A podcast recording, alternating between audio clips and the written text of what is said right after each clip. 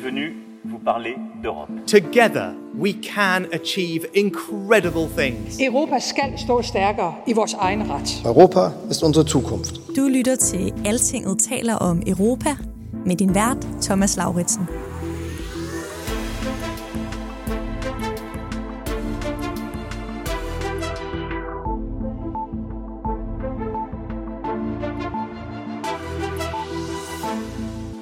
Will never solve this problem if we think that each one of us can um, move the problem to another.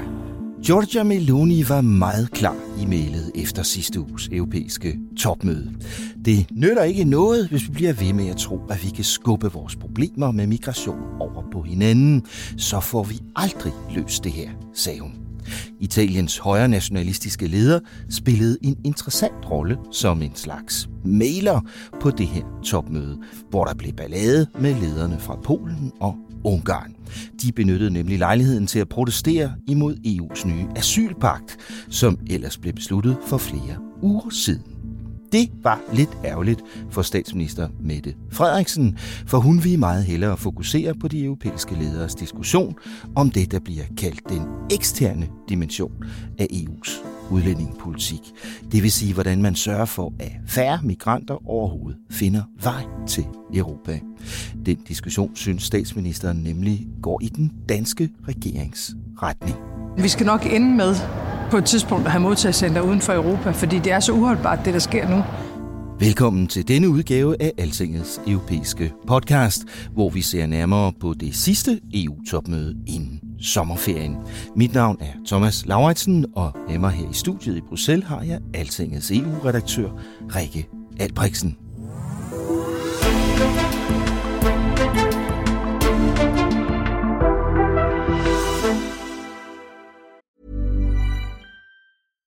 Hey, I'm Ryan Reynolds. At Mint Mobile, we like to do the opposite of what Big Wireless does. They charge you a lot, we charge you a little. So naturally, when they announced they'd be raising their prices due to inflation, we decided to deflate our prices due to not hating you. That's right. We're cutting the price of Mint Unlimited from $30 a month to just $15 a month. Give it a try at mintmobile.com slash switch. $45 upfront for three months plus taxes and fees. Promo for new customers for limited time. Unlimited more than 40 gigabytes per month. Slows. Full terms at mintmobile.com.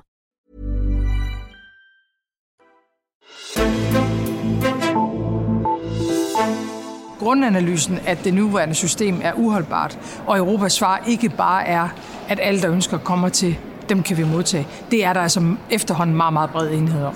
Heldigvis for Europa. Rikke Albrechtsen, her hører vi statsministeren sige, at der er bred enighed i kredsen af europæiske ledere om, at der skal ske nye ting i Europas udlændingepolitik. Det var helt klart Mette Frederiksens foretrukne budskab til det her topmøde. Men hvad er det egentlig, hun mener, Rikke? Hvad er det for et budskab, hun vil have frem nu? Jamen, det er jo det der med, øh, som vi har hørt i dansk udlændingepolitik i, i, i, i et årti, eller hvis ikke længere, om øh, at antal betyder noget. Mm. Øh, og det er jo ved at for alvor som slå igennem på EU-plan nu også. Har hun ret i, at der sker et skred i den diskussion på EU-plan? Jamen det gør der, øh, men lad mig sige det sådan, det er ikke sikkert, at det går så langt, som hun gerne øh, vil have. Ikke? Fordi jeg tror, hun har ret i, at der er en forståelse for det med, at, øh, at tilstrømningen udefra hænger uløseligt sammen med, om det kan lykkes at fikse ja. EU's asylsystem indadtil. Ja. Sådan som man jo er i gang med lige nu, fordi man har lige øh, mellem landene, øh, der er man blevet enige om en øh, såkaldt øh, asylpagt, eller i hvert fald sin holdning til det. Nu skal den sådan endelig for, forhandles øh, hvad hedder det, øh, færdigt med Europaparlamentet. Men der er ligesom en, øh, en grundramme for, ja. hvordan man kunne øh, mm. rette op på de problemer, der er øh, i forhold til registrering af migranter og, mm. og, øh, og solidaritet med de lande, som så ligger ude ved mm. øh, dem, der tager flest migranter, kan man sige. Men, men derfra så til at sige, at hun lykkes med sit overordnede mål om at helt at lægge asylansøgning uden for EU's grænser, øh, som jo er det, hun i virkeligheden gerne vil, ja. der er der altså ekstremt langt, og der er der altså stadig kun et absolut fortal af lande, der kan se sig selv i det. Mm. Vi kan gå lidt mere i detaljer med den her eksterne dimension og med den danske regerings målsætninger om lidt. Først synes jeg lige, vi skal se lidt nærmere på det sammenstød, der skete på det her topmøde. Jeg skal måske lige sige, at der selvfølgelig også var andre emner på topmødet end asyl og indvandring, primært som sædvanlig Europas støtte til Ukraine, som blev bekræftet endnu en gang. Men der kom ikke rigtig noget nyt på bordet om det, så vi har valgt at fokusere på migration i dag. Og det gik sådan set meget godt på topmødet, lige indtil lederne nåede til topmødets øh, middagsdrøftelse torsdag aften, og Viktor Orbán rejste sig op, eller jeg forestiller mig, at han rejste sig op, det ved jeg ikke, om han gjorde, men det leger vi, at han gjorde.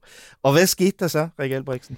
Jamen, der skete jo det, at øh, Ungarn og Polen øh, valgte at anvende topmødet til så at gøre oprør mod mm. den øh, asyl- og migrationspagt, som vi lige har snakket om, og som altså skal være øh, grundpillen i, mm. i EU's asylsystem fremover. Og det er jo sådan set på mange måder et øh, velannonceret sammenstød, fordi at øh, særligt Polen havde simpelthen meldt ud på forhånd, at øh, premierminister Mateusz Morawiecki ville ankomme til det her øh, topmøde i Bruxelles med et krav om, at de fik en vetoret over den her asylpagt, øh, som landene vedtog deres holdning til for et par uger siden. Mm. Øh, og at de, de ville forlange, altså ikke bare en vetoret, men også, at, øh, at, at der var altså, mm. emnerne i det blev, blev ændret. Ikke? Og der, altså, altså, det er bare svært at komme øh, med den slags krav, når man har at gøre med noget, der kører en helt almindelig lovgivningsprocedure, ja. og hvor der nu er et flertal blandt landene, der har besluttet, at nu er det deres, altså nu har de vedtaget deres holdning til det. Ikke? Ja, og det var, som, som, som du siger, øh, en beslutning, der blev taget, eller en, en, øh, et mandat, der blev, der blev besluttet øh, af justits- og indrigsministerne for omkring tre uger siden. Skal vi lige minde om, hvad det egentlig var, de øh, vedtog der?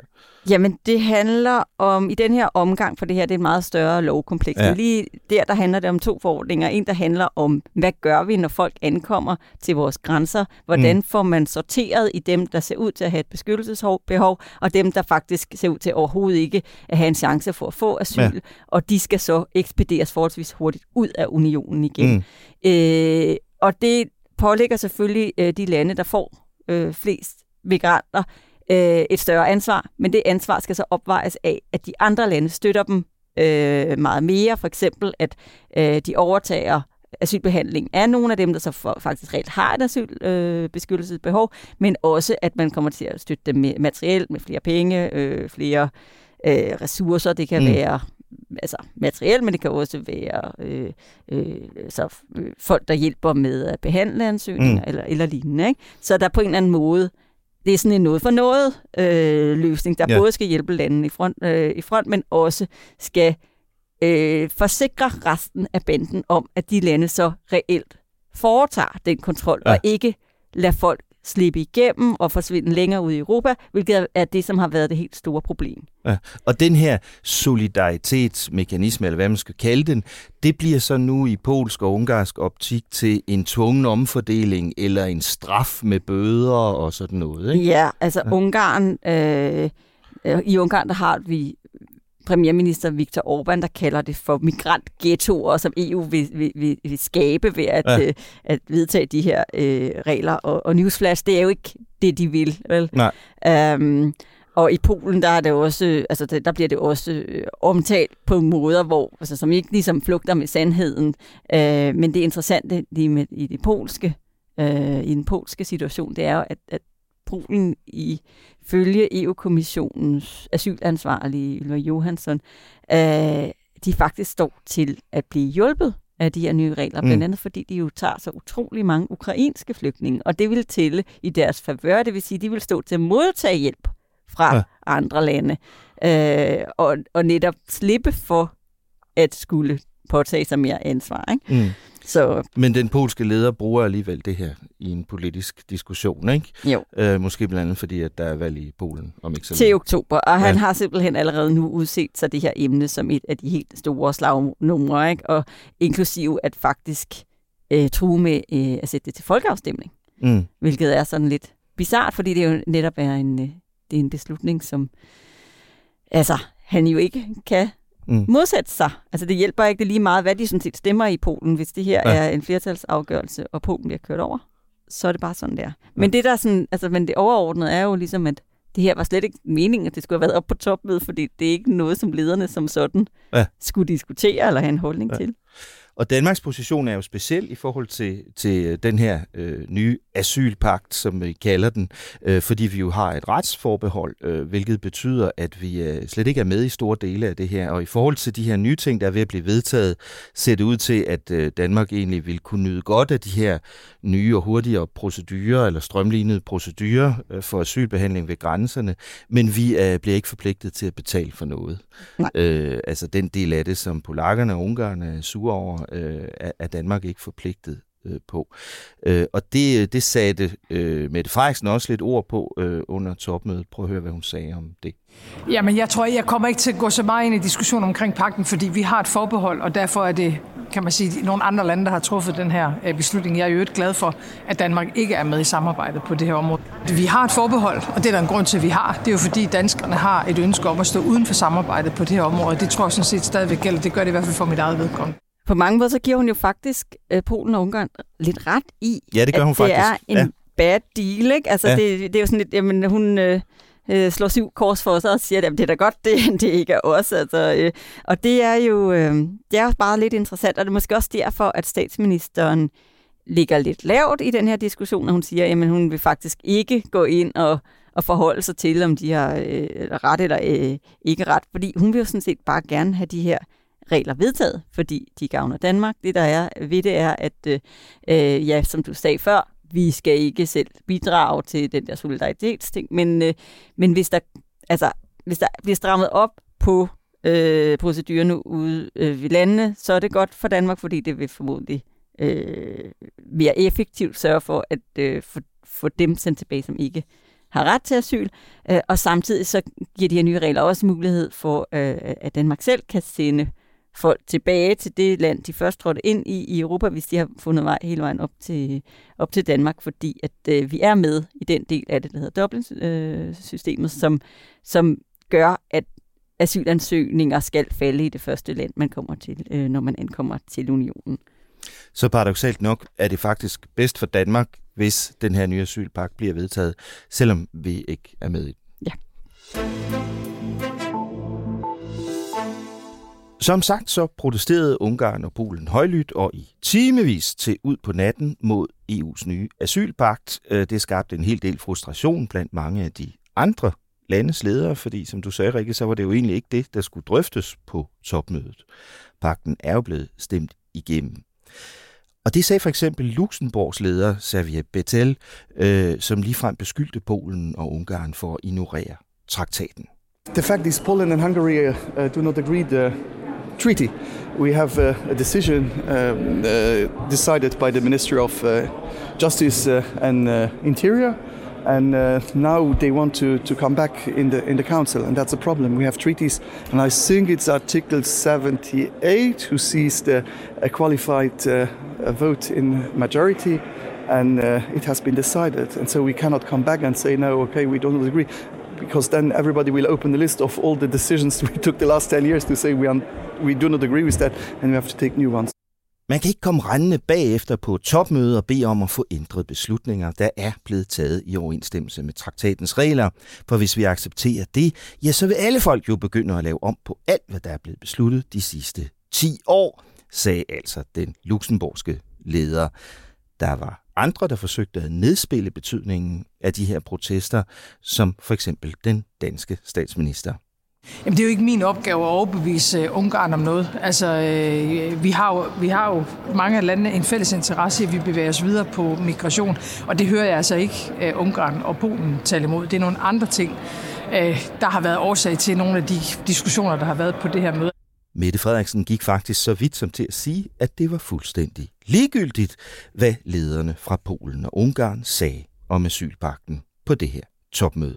I virkelighedens verden betyder det ikke noget, øh, fordi det her handler ikke så meget om de diskussioner, vi har haft i rådet. Det handler mere om, hvad nogle ministre har vedtaget et andet sted i EU-systemet. Så i virkelighedens verden betyder det ikke noget. Rikke Albrechtsen, er det rigtigt, som statsminister Mette Frederiksen siger, altså at det her oprør fra Polen og Ungarn slet ikke betyder noget som helst i virkeligheden? Ja og nej, vil jeg sige. Altså, det har ingen direkte indflydelse på processen for vedtagelsen af det her, den her nye øh, asylpagt. Ikke? Fordi det, der er sket, er, at henholdsvis Europaparlamentet og EU-landene, som er de to lovgivere i det her system, de har lagt sig fast på deres holdning til de her nye regler, og det er så op til det spanske EU-formandskab, som lige har overtaget øh, tiden øh, mm. her per 1. juli, at påbegynde forhandlingerne mellem de ja. to parter, og når de så har slåsset om det og fundet ud af en fælles tekst, så ryger de tilbage til de to kamre, og så beslutter man så endeligt, okay, mm. kan vi leve med de, de her regler eller ej. Ja, og de kræver ikke enstemmighed i rådet, vel at mærke. Så Polen og Ungarn kan ikke blokere for det her. Nej.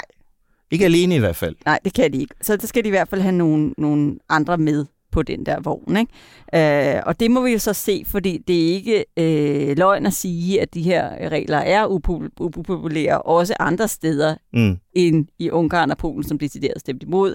Vi havde også øh, Malta, Bulgarien, Litauen og Slovakiet, som alle sammen stemte blankt da, da det her var oppe blandt EU-ministerne. Mm. Og så har vi jo et land som Italien, som også var rigtig meget på vippen, ja. og som egentlig øh, altså slog sig øh, gevaldigt i tøjet, fordi de sådan set ikke ja. er helt vilde med, øh, med, det, altså med de her nye regler. Men de er jo totalt kerneland, når det øh, handler om, øh, om den her problemstilling, fordi det er gennem Italien, vi ser rigtig, rigtig mange af især de øh, bådflygtninge ankomme, mm. som, øh, altså, som jo på mange måder er symbolet på hele altså på alt, hvad der er mm. galt mm. ved, øh, ved, ved Europas ja. øh, øh, migrationspolitik, fordi vi mm. jo også ser frygtelige forlis og, øh, og store skænderier mellem landene om, hvem der har ansvaret for de her både, der kommer osv. Og, og der, så hvis Italien ligesom ikke er med, så mm. øh, mm. mangler vi ja. en meget, meget vigtig brik i det, også fordi at det gennem Italien er rigtig, rigtig mange, som også bare strømmer videre ud i Europa, uden at blive registreret. Mm. Så man kan sige, vi kan ikke udelukke, at der længere ned ad vejen i den her proces vil være en større gruppe af lande, der begynder at modsætte sig den endelige vedtagelse af de her ting. Så det er en ting, der kan blive et problem. Og noget andet, jeg har lyst til at sige, Rikke, det er også overordnet. Er det jo alt andet lige skadeligt at have et par lande i medlemslande i unionen, der bare siger, det her der lige er blevet vedtaget, det vil vi bare slet ikke følge. Det vil vi slet ikke acceptere. Det minder jo lidt om det, der skete sidste gang, man forsøgte at lave sådan nogle regler her. Ja, for fordi man havde jo et eksempel på, at man øh, vedtog bindende kvoter for, hvor mange, øh, ja. hvor mange øh, asylansøgere andre lande skulle tage fra ja. de lande, som er, som er mest øh, udsatte. Det var Men, tilbage i tiden, der lige efter den store flygtningekrise, ikke? i ja. 2015-16. Og det kom bare aldrig op at flyve, blandt andet fordi der var så stor modstand fra, fra de lande. Og det, det man siger også er, at det nok er en af de altså, mest splittende beslutninger, der nogensinde er truffet i EU-systemet, fordi at det her, det er bare en at røre ved kernen af, hvad det er at være en nationalstat. Det der med, mm. hvem må egentlig være på dit, øh, på dit område. Men det er også derfor, man er at man har valgt i den her omgang at sige, jamen vi sætter ikke bindende kvoter. Vi, kan, vi giver landene en mulighed for at gøre noget andet for at hjælpe. Mm. Øh, for eksempel at altså spytte i kasserne, eller sende noget materiale osv. Ikke? Ja. Øhm, så altså, men, men så det i sig selv, kan man sige, er øh, lidt, det er farligt, det er farligt terræn fordi at det, vi har allerede set, at det her det er enormt skadeligt. Det kan også blive instrumentaliseret i debatten derhjemme, i den politiske debat. Men, det, og der er også, men der er også bare en anden ting, som jeg synes er vigtigt at nævne, og det er det der med, at det er at det er tegn på, hvor utrolig svært det er at vedtage noget som helst på det her område. Fordi ja. det er som om, at vi kan godt have en hel masse intentioner eller planer for, hvordan vi vil arbejde i fællesskab på det her område. Men det er lidt så snart, at det skal, vi skal ned i konkreterne. Så bliver det svært. Ja. Og så er der nogen, der øh, vil prøve på at stoppe det, eller nogen, der er imod. Eller, øh, altså, så det, det er det der med, jamen, hvordan går vi fra øh, idé til handling på det her område, ja. øh, som, hvor man kan se, okay, nu er vi nået så langt med det her, og så stadigvæk mm. kan det støde mod øh, ja. en mur. Ikke? Og immigration og integration er bare et politisk sprængfarligt emne i de fleste europæiske lande. Og som du sagde før, så kan det blive brugt og misbrugt i forskellige politiske debatter, og det ser vi jo faktisk. Nu nævnte vi lige før, at der er valg i Polen her til efteråret, og vi ser jo faktisk den polske regeringsleder Morawiecki bruge det her Ja, han har jo straks grebet anledning til at øh, pege på de optøjer, der er i Frankrig lige nu, ja. øh, efter at en politibetjent skød en 17-årig øh, øh, ung mand af jeg ved ikke engang, hvilken oprindelse. Ved Nordafrikansk oprindelse står der i de franske medier. Og det jo har ledt til kæmpe optøjer ja. og, i Frankrig. Øh, i, og vi, altså, vi er nu på hvad? Day 6 efter, ja. og det, det er kun lige ved at sådan mm. løje lidt af. Ikke? Øhm, og der, der har han sådan øh, vist billeder fra fredelig Warszawa op mod Paris i flammer, og altså, giver den virkelig gas i forhold til at sige, prøv at se, vi vil ikke, det er det her, vi ikke vil have, det er derfor, vi, øh, vi siger nej i, i, i Bruxelles. Ikke? Mm. Øhm, så det i sig selv bliver jo brugt um, som på en eller anden måde en løftestang i den nationale debat. Ikke? Samtidig så er der også det ved det, at det på mange måder jo, øh, altså det der skete på topmødet, det var jo, at man besluttede simpelthen ikke at beslutte noget, fordi at øh, Polen og Ungarn insisterede på, at der skulle skrives ind i øh, konklusionsteksten, at de skulle have vetoret på det område simpelthen. At det, det her ikke var noget, der skulle mm. køres, hvor de kunne køres over øh, af de andre lande i fællesskab. Og der var de andre lande sådan, ej, sådan spiller klaveret ikke. Vi, skal ikke, vi kan ikke lade os selv øh, blive taget gisler mm. i øh, øh, altså af Polen og Ungarn, fordi de suger over at være kommet i mindretal. Fordi så er det jo, som øh, Bettel var inde på i det klip, du spillede lige før fra, fra den luxem, luxemburgske premierminister, at jamen, så kommer der alle mulige andre og siger, jamen vi gider da heller ikke øh, mm. have, at vi, vi bliver også stemt ned på det her, og så bliver, altså, mm. altså du ved, enten fungerer den fælles beslutningsprocedur, eller også gør den ikke. ikke? Mm. Um, og, og, men bottom line er, at det betød jo så, at de blev simpelthen nødt til at lade være med at vedtage konklusioner om migration i det hele taget. Fordi mm. øh, det var, altså, der var Polen nogle gange bare sådan, jamen det kommer ikke til at ske, og de andre var sådan, jamen vi kan ikke give, dig, altså, vi kan ikke give jer det, I vil have. Ja så kommer der bare ikke noget. Og hele pointen med det her møde, det var sådan set, at man skulle tage stilling til, hvad er det, der foregår i Europa lige nu? Ja. Hvad er det for en, hvorfor er det, vi ser den her øh, tilstrømning, der vokser?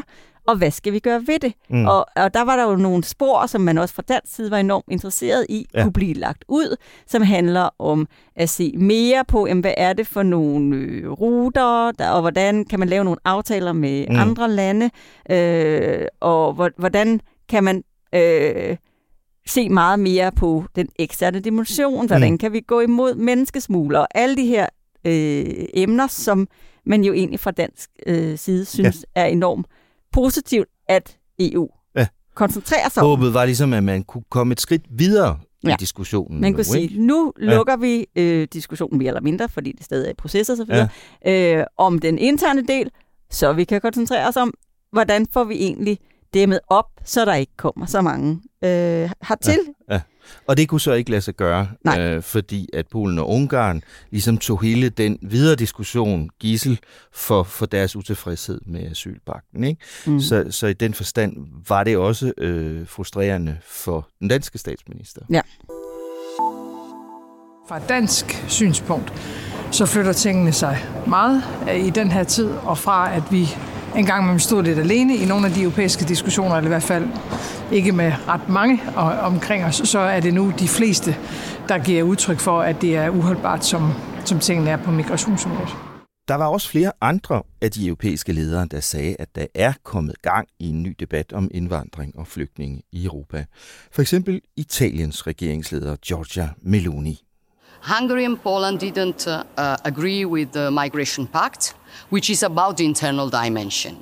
And we will never find consensus on the internal dimension for every one of us as different uh, necessities. The only one thing on, wh- on which we can find consensus is to work together on the external dimension. And I think that we are uh, doing big steps ahead on that. Det kan slet ikke nytte noget at tro, at vi alle sammen kan blive enige om en intern fordeling, for vores situationer er alt for forskellige, sagde Giorgia Meloni. Derfor skal vi fokusere på den eksterne dimension af det her, og der gør vi store fremskridt, sagde hun. Rikke, lige først, det var jo altså lidt interessant at se den rolle, som Meloni begynder at spille på topmøderne her, nærmest som sådan en, en bro til nationalisterne. Øh, vi har jo talt om også her i podcasten, at vi vidste ikke rigtigt, hvordan den nye regeringsleder i Italien ville opføre sig i, i den europæiske kreds. Det er rigtigt, og det er rigtigt, at der har hun ligesom øh, altså netop fået, taget den her rolle på sig, og også fået lov til at tage den her ja. rolle på sig, øh, hvilket ikke er hverdagskost i en EU-sammenhæng, at man ser øh, nogle af de sådan lidt mere ude på fløjene øh, ledere blive sendt ud så i den der mailerrolle. Altså før har vi jo set, at sådan nogen for, for eksempel Merkel har været meget ja, instrumentel mm. i den retning. En, en Macron ja. altså er også altid øh, villig til at være i, i centrum af sådan nogle diskussioner, men det er ikke så tit, at, øh, at øh, man ser nogen, der egentlig er sådan rimelig solidt Øh, placeret uden for den politiske Nej, fordi Giorgia midte. Meloni identificerer sig jo åbent med mere med sådan en som Viktor Orbán, øh, end, end med øh, Macron eller, øh, eller Olaf Scholz eller nogle af, af, de, af de andre store landes ledere. Ikke? Mm. Men altså, man kan så også sige, at det der så var meget fokus på bagefter, særligt i italienske medier, det var jo, at det ikke virkede. Hun kommer tilbage uden resultater. Ja, ja. Altså, man kan jo ikke sige, at det var en bravende succes at gøre det på den her måde. Ikke? Men altså, der er der noget, klart noget interessant i, at hun øh, på den måde så aktivt er gået ind øh, på den europæiske spillebane og gerne egentlig vil have ja. en rolle. Og, og det blev bemærket, og ikke også af de andre ledere. Øh, jeg lagde mærke til for eksempel, at den belgiske regeringsleder Alexander de Croo, som bestemt ikke er enig med Giorgia Meloni i ret mange ting, øh, at han roste hende mm. der, øh, da han kom ud og holdt et pressemøde midt om natten mellem torsdag og fredag. han sagde, at det, var, det var, var interessant at se, at hun gjorde et reelt forsøg på at male der. Det var et fint stykke arbejde, hun gjorde. Ikke? Så det er interessant.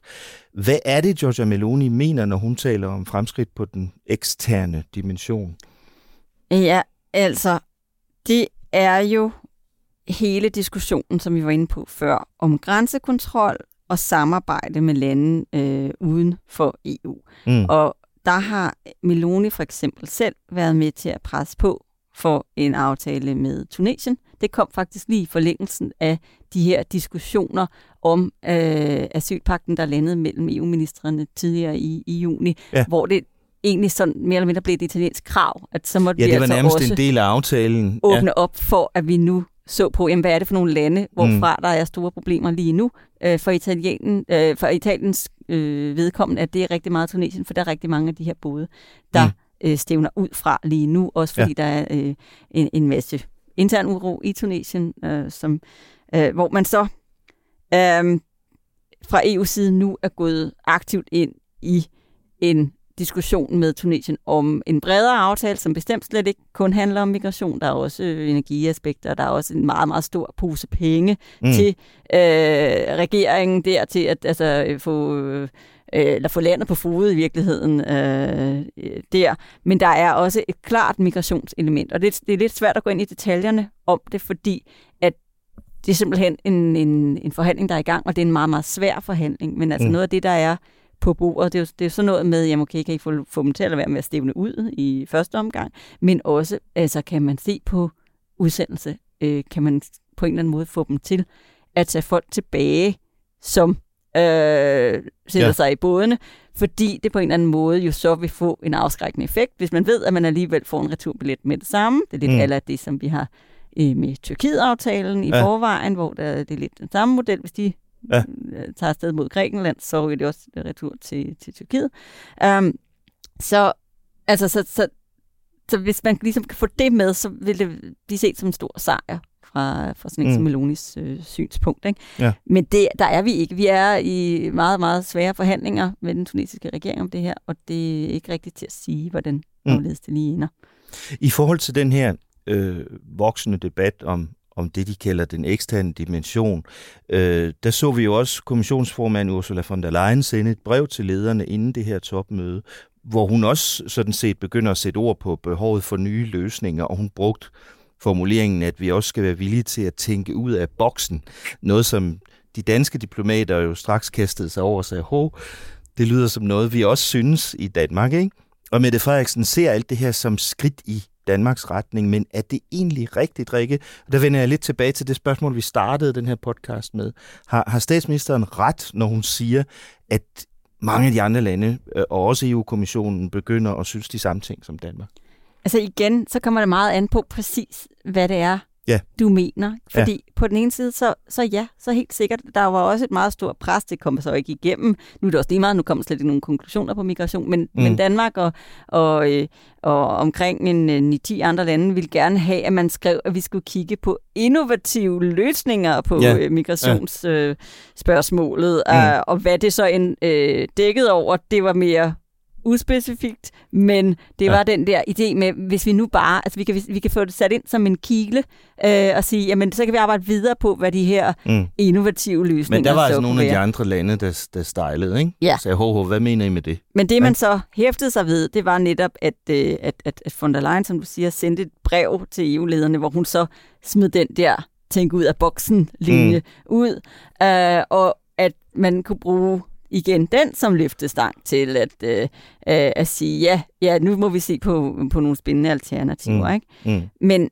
øh, men er det, at der er mere fokus på, at, hvad man kan gøre for at overtale andre lande til at øh, mm. bekæmpe, mm. at folk sætter sig i båden, øh, altså, eller øh, mm. se på at få dem til at tage dem tilbage og alt muligt. Ja, okay, det har hun fuldstændig ret i. Det er der mere fokus på. Mm. Men det er en anden en diskussion end den, som er Mette Frederiksens grundtanke, nemlig at folk slet ikke skal have asyl i Europa. Mm. Heller ikke, hvis de har behov. Hvad, hvad er det så for nogle løsninger, for eksempel de andre lande snakker om? Jamen det er jo netop sådan noget, som det vi lige har talt om i forhold til Tunesien. Mm. Øh, det er eksisterende aftaler med Tyrkiet, som, som også kan, kan blive strammet op. Det er også det, man sådan i uh, EU-slang kalder, kalder for whole of root tilgang. Altså det handler om simpelthen at få... Hele ruten? Hele ruten, ja. Hele Ikke ruten. hul i ruten? Eller? Nej, nej, nej. uh, altså hvad gør man for, før folk overhovedet sætter i gang? Kan vi få folk øh, i arbejde der, hvor de er i mm. forvejen? Mm. Altså kan man øh, støtte lokale indsatser? Kan man gøre noget for at støtte dem undervejs? Der er jo nogle af mennesker, der har kurs mod Europa, der øh, vandrer gennem hele Sahel for at komme frem. Er der noget, altså er der steder, man sådan på en eller anden måde kan mm stoppe dem og overbevise dem om, at øh, de skal gå en anden vej, øh, inden de kommer. Jamen, hvad kan man gøre? Øh, for at øh, de slet ikke sætter sig i båden, hvis de mm. kommer frem. Hvad kan man gøre for at få dem returneret undervejs, hvis det var det, man gerne ville? Hvordan kan man sætte ind mod smuglerne? Alle de her ting, det er sådan noget, det tror jeg, at der er meget mere lydhørhed for. Ikke? Ja. Og der det... kunne man jo også bemærke, at Mette Frederiksen flere gange også sagde i løbet af det her topmøde, øh, sådan meget specifikt, det er jo ikke så vigtigt, hvilke løsninger. Ja, ja, modellen hænger vi os ikke så meget mere, Det vigtige er, at vi taler om nogle andre løsninger nu. Ja, ikke? fordi hun mm. nok godt kan se, at det der med, altså, det er jo lidt svært, det er faktisk lidt svært at forstå, hvad det er, hun egentlig mener, fordi på samme tid, så sagde hun i Europaudvalget i tirsdags, da hun skulle ind og fremlægge sin mandat til det her, øh, der var hun sådan meget klar på, at, øh, at øh, ja, selv hvis man havde et et asylbehov, så skulle man selvfølgelig have asyl, men bare ikke i Europa. Altså, så der, der er bare den der meget sådan kategoriske, den eneste måde, vi får brudt den her øh, øh, sådan øh, smuglerrisiko, det er, hvis vi siger, EU er lukket land, I bliver alle sammen sendt tilbage, mm. øh, asylhåndtering laves i tredje lande osv. osv. Og så skal de blive Ja, ja, og der er ikke noget, ikke? der er ikke nogen udsigt øh, ja. til, at man, man kommer til Europa. Men den der og det er bare ikke der, det er ikke der, vi er. Så på den ene side siger hun, at ja, ej, hvor det dejligt med nogle forskellige muligheder og modeller, ja. og folk er også åbne. Men de er jo ikke åbne over for den løsning. Er der slet ingen, der er det? Jamen, det er et godt spørgsmål, fordi det er jo meget sjældent, vi kommer ned i de der konkrete, ikke? Ja. Altså, jeg tror da godt, du kunne lukke sådan en, en altså, polsk Morawiecki, eller en, en Orbán, eller en Meloni. Uh, altså, det, det er da ikke usandsynligt, men altså, der er ikke ingen af dem, der sådan går ud og siger, vi arbejder der på vores egen lille uh, Rwanda-model, vel? Mm. Uh, og der er jo også kommet nogle meget klare signaler uh, fra EU-kommissionen om, at det kan man ikke inden for EU-lov.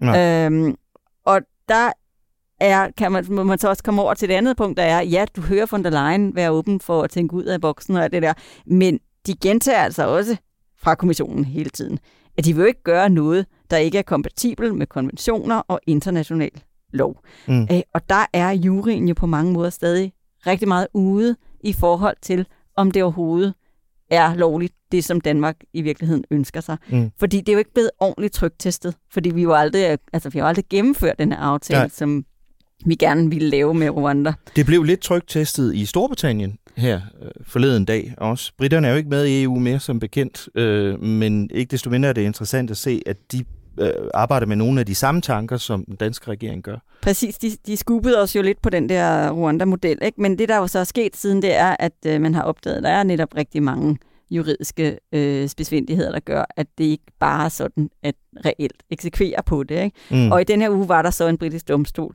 som ikke underkendte modellen som sådan, mm. men som øh, underkendte tildelingen, tildelingen af det markat, der hedder, at Rwanda er et sikkert tredje land.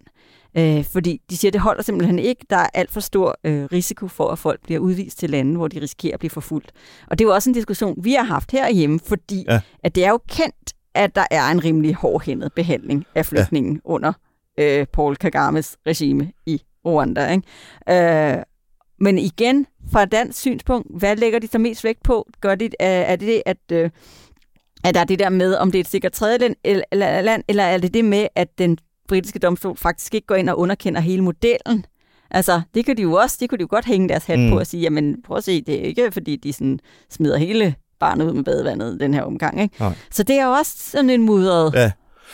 Og, og selvom, som, som du siger, Rikke, så i øjeblikket er det nok stadigvæk sådan, at de fleste EU-lande vil synes, at sådan en, en ren Rwanda-model der er, er at gå for vidt, så er det jo på den anden side også rigtigt, at der er en oplødning i den her debat, også mm. på, på EU-plan, ikke? Altså, at, at hvor det blev set som et totalt ekstremt synspunkt for bare nogle år siden, så, øh, så er der altså øh, der er skred i den diskussion rundt omkring. I de ja, jeg vil sige, det bliver stadig set som et ekstremt synspunkt. Mm. Men igen, som du siger, så ser man måske lidt på nogle andre modeller i virkeligheden. Ikke? Men det er jo også fordi, der sker nogle politiske udviklinger rundt omkring i en række EU-lande i øjeblikket, øh, hvor man kan sige, at nogle af de politikere, der, der har meget, der går ind for en, en hård indvandringspolitik, begynder også at få mere magt rundt omkring. Men helt sikkert, og vi har jo set det øh, mange steder i unionen på det seneste. Ikke? Altså Sidste år fik vi en svensk højre regering, der støttede af Sverigedemokraterne.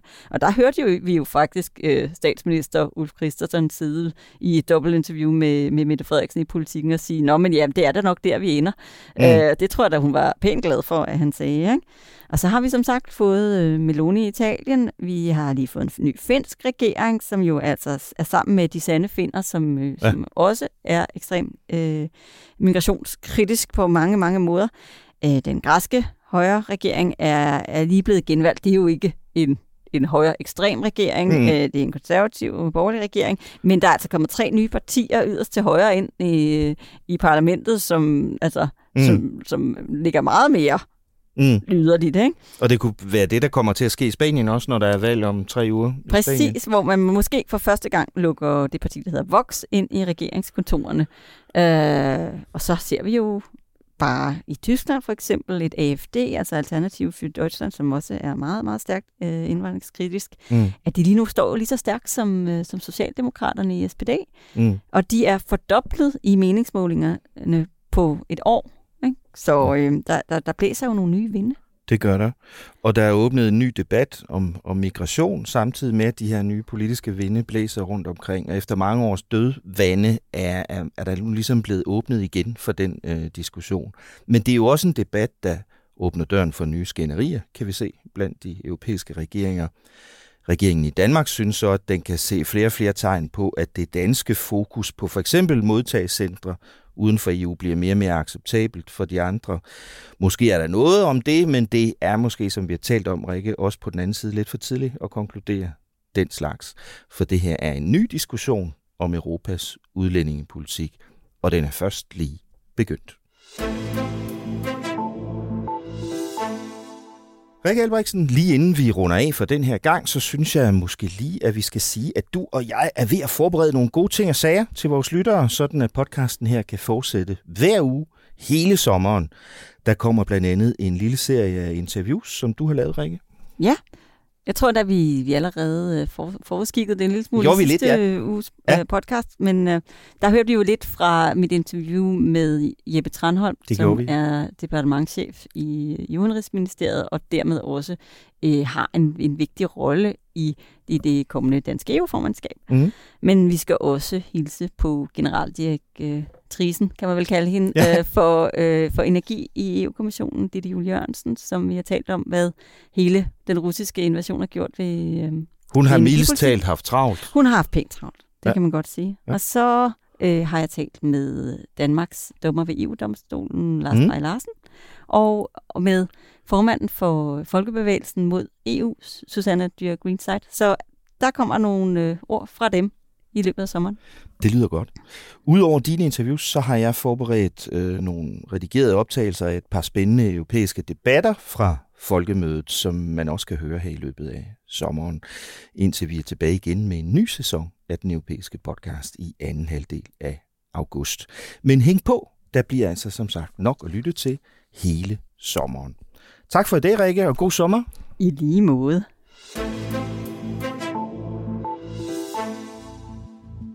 Tak fordi du lyttede med på Altingets Europa-podcast i den her uge. Mit navn er Thomas Lauritsen. Jeg havde EU-redaktør Rikke Albrechtsen med i studiet, og det var Mads Aarhusen, der redigerede. Fra næste uge begynder som sagt vores europæiske sommerserie med interview og debatter fra Folkemødet på Bornholm. I næste uge vil du også på altinget.dk kunne læse min dækning af det vigtige NATO-topmøde, som finder sted tirsdag og onsdag den 11. og 12. juli i Vilnius. Jeg tager til Litauen for at følge med og analysere det topmøde for Altingets læsere. Det handler blandt andet om nye sikkerhedsgarantier til Ukraine, og så får vi forhåbentlig også at se, om Sverige kan blive medlem af NATO. Med hensyn til spørgsmålet om, hvem der skal være NATO's næste generalsekretær, så øh, har det nu i nogle uger, vil jeg sige, stået klart, at øh, Jens Stoltenberg bliver forlænget igen. Rygtet vil vide, at den beslutning bliver taget allerede i den her uge, altså inden topmødet. Lad os se, om det holder. Tak for i dag. Lyt med igen næste uge, lige her, hvor Altinget taler om Europa.